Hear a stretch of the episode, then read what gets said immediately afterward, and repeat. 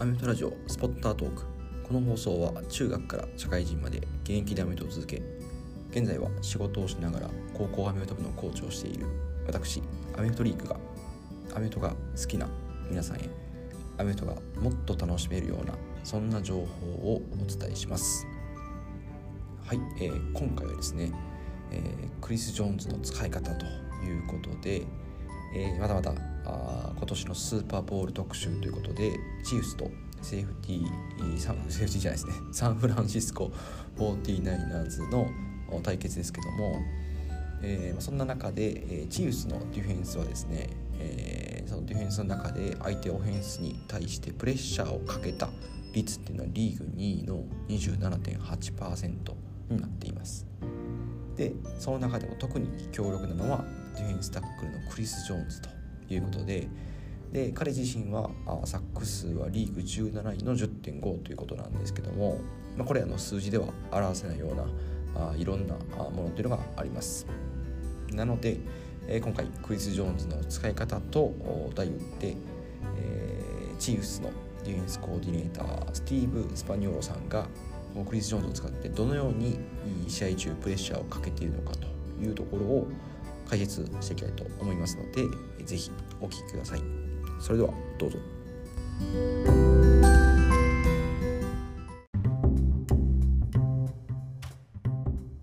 はい、えー、ということでですねディフェンスタックのクリス・ジョーンズについて、えー、クリス・ジョーンズの解説じゃないですね。クリス・ジョーンズを使って、えー、どのようにチーフスはプレッシャーをかけているのかというところを解説したいと思います。はい。で、えー、このスティーブ・スパニョーロさんっていうのはあチーフスのディフェンスコーディネーターで、まあ、実は元ジャイアンツのコーディネーターもしていたんですけども非常に多彩なあブリッツスキームを使うというところで有名な方です。で、えー、今回はこのクリス・ジョーンズを使った戦術ということで、まあ、あ3つの事例をもとにご紹介したいと思います。でまず1つ目なんですけどもこちらはウィーク9のドルフィンズ戦ですね、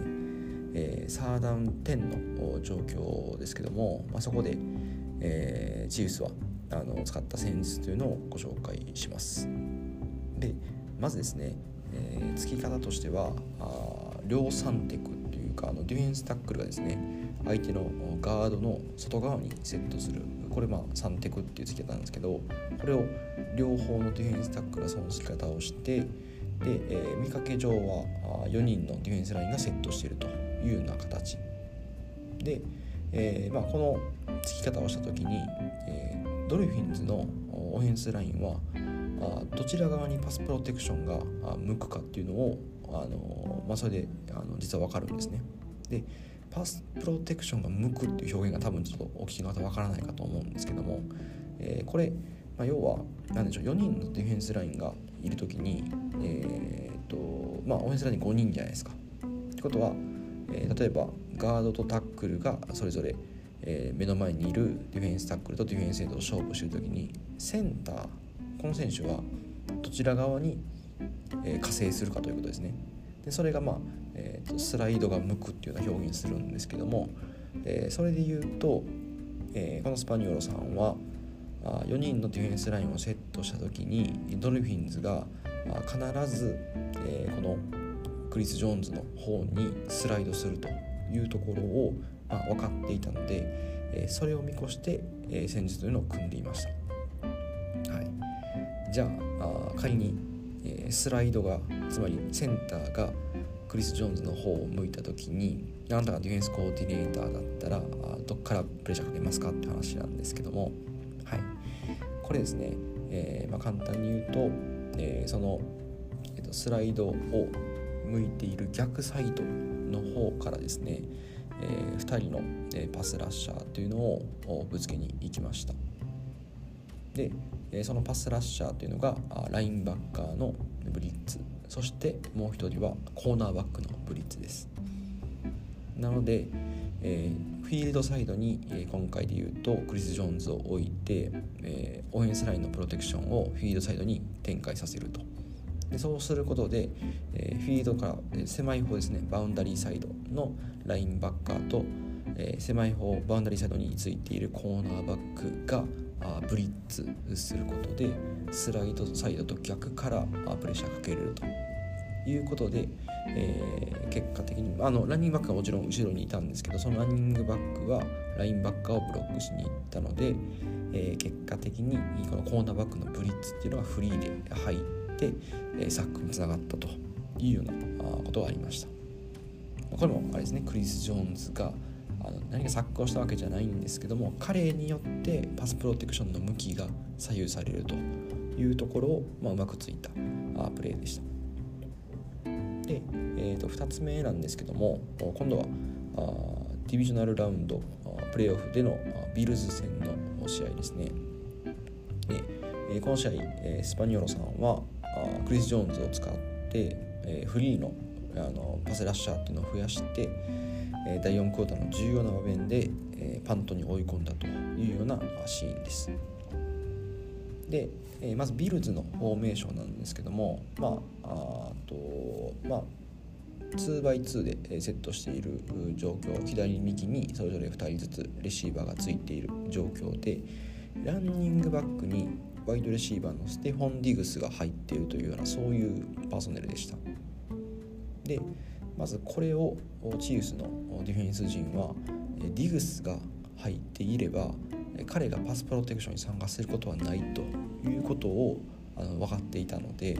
要は彼はあのパスコースに出すためにランニング枠の位置に入れているのでプロテクションはしてないだろうということで、えー、オフェンスライン5人のプロテクションになるということをあの、まあ、スカウティングで分かっていましたと。で、えー、それに沿って、えー、っとクリス・ジョーンズはですね、えー、ガードとセンターの間にセットしてで、えー、とティルトといって、えー、自分の体をやや斜めにセットして内側ですねにセットして、えー、センターとガードの間を割るような、えー、つき方をしますこれティルトっていうんですけども、まあ、こういうティルトセットをすることで、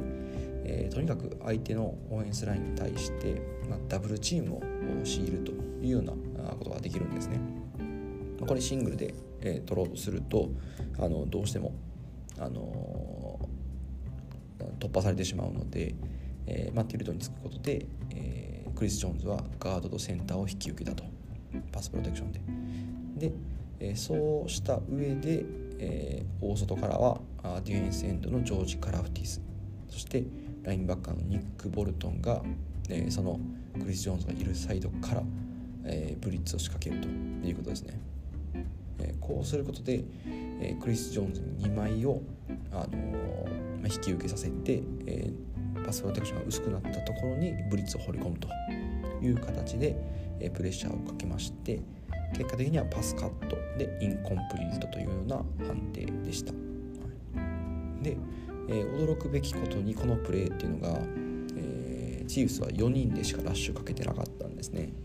で残りの選手っていうのはまあ、プレッシャーをかけずに下がったで結果的に、えー、ディフェンス、えー、ライン1人とクリス・ジョーンズそして、えー、ブリッツに入ったラインバッカーっていうような、えそういう形でえ4人の選手でプレッシャーがかかったということですね。で、えこんなクリス・ジョーンズが A ギャップにセットするっていうことは、まあ、めったにないようで、え PFF によると今季わずか5スナップしかあの付け方をしてないということなので、えー、クリス・ジョーンズがティルトセット斜めにセットしているかどうかっていうのは非常に重要なポイントになるようです。まあ、残念ながらねスーパーボールの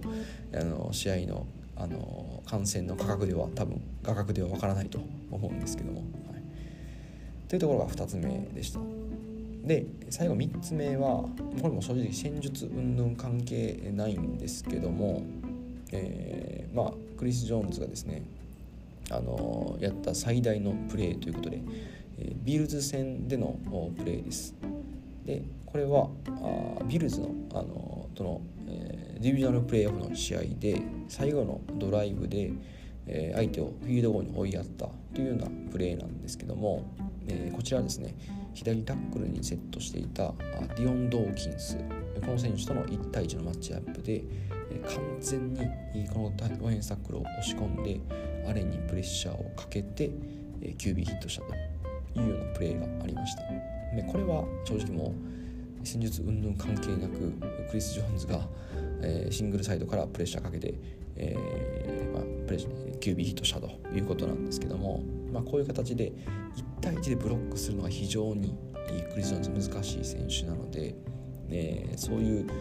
常にこう2対1を組まないといけない。あるいはあのスライドを組まないといけないっていうのはよくわかるプレーです。シングルになるともう必ずプレッシャーかけていくというところですね。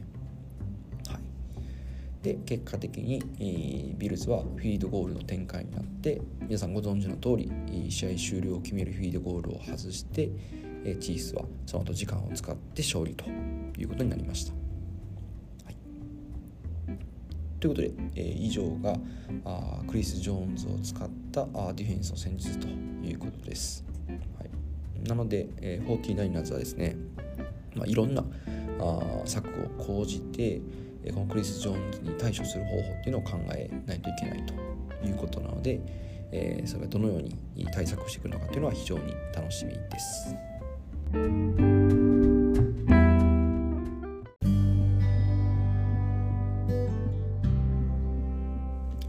いいかがだったでしょうか、えー、今回はですねクリス・ジョーンズの使い方ということでチーフスのディフェンスコーディネータースティーブ・スパーグニョーロさんがどのようにプレッシャーをかけているのかというところを解説していきました、えー、次回はですね、え、そんなチーフスのプレッシャーに対して、えー、49ers とパーティーはどのように対抗するのかというところをまた解説していきたいと思います。ですので、えー、お聞き逃しがないようにぜひフォローの方をお願いいたします、えー、今回の放送と合わせて聞いていただきたいのは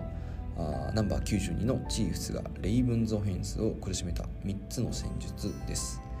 えー、こちらもですね、えー、チーフスがいろんな策を講じて、えー、相手のオフェンスを苦しめたと。いうところをご紹介していますので、えー、ぜひそちらお時間がある方はお聞きくださいで、えー、今回の放送を聞いてよかったという方はですねぜひ、えー、放送のレビューと星5の評価というのをお聞きのプラットフォームでお願いいたします。であのレビューしていただくことで、えー、いろんなあの改善点が見つかったりとかあ放送があの多くの方に見つかったりとか単純にあのモチベーションにもつながりますので、えー、ぜひよろしくお願いします。えー、それからあ X でのあのリプライ、リポスト、それから友人へのご紹介もいただけたら非常に嬉しいです。はい、で、エンディングトークってことなんですけども、えー、ちょっとね朝から衝撃的なニュースが飛び込んできまして、えー、これはですね Spotify for Podcasters っていうアプリがあこれが6月にサービス終了ということです。で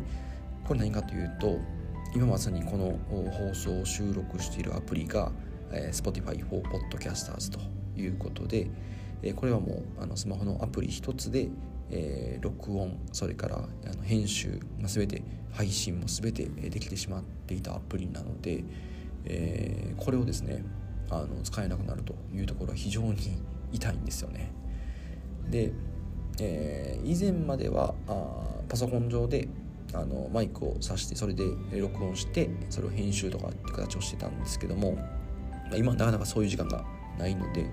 えー、スマホで録音して、えー、音楽つけて配信という形をとっているんですけどもこれができなくなるとちょっと厳しいなっていう感じですよね。ちょっと新しいやり方をいろいろ考えていかないといけないなと思っています。まあなんか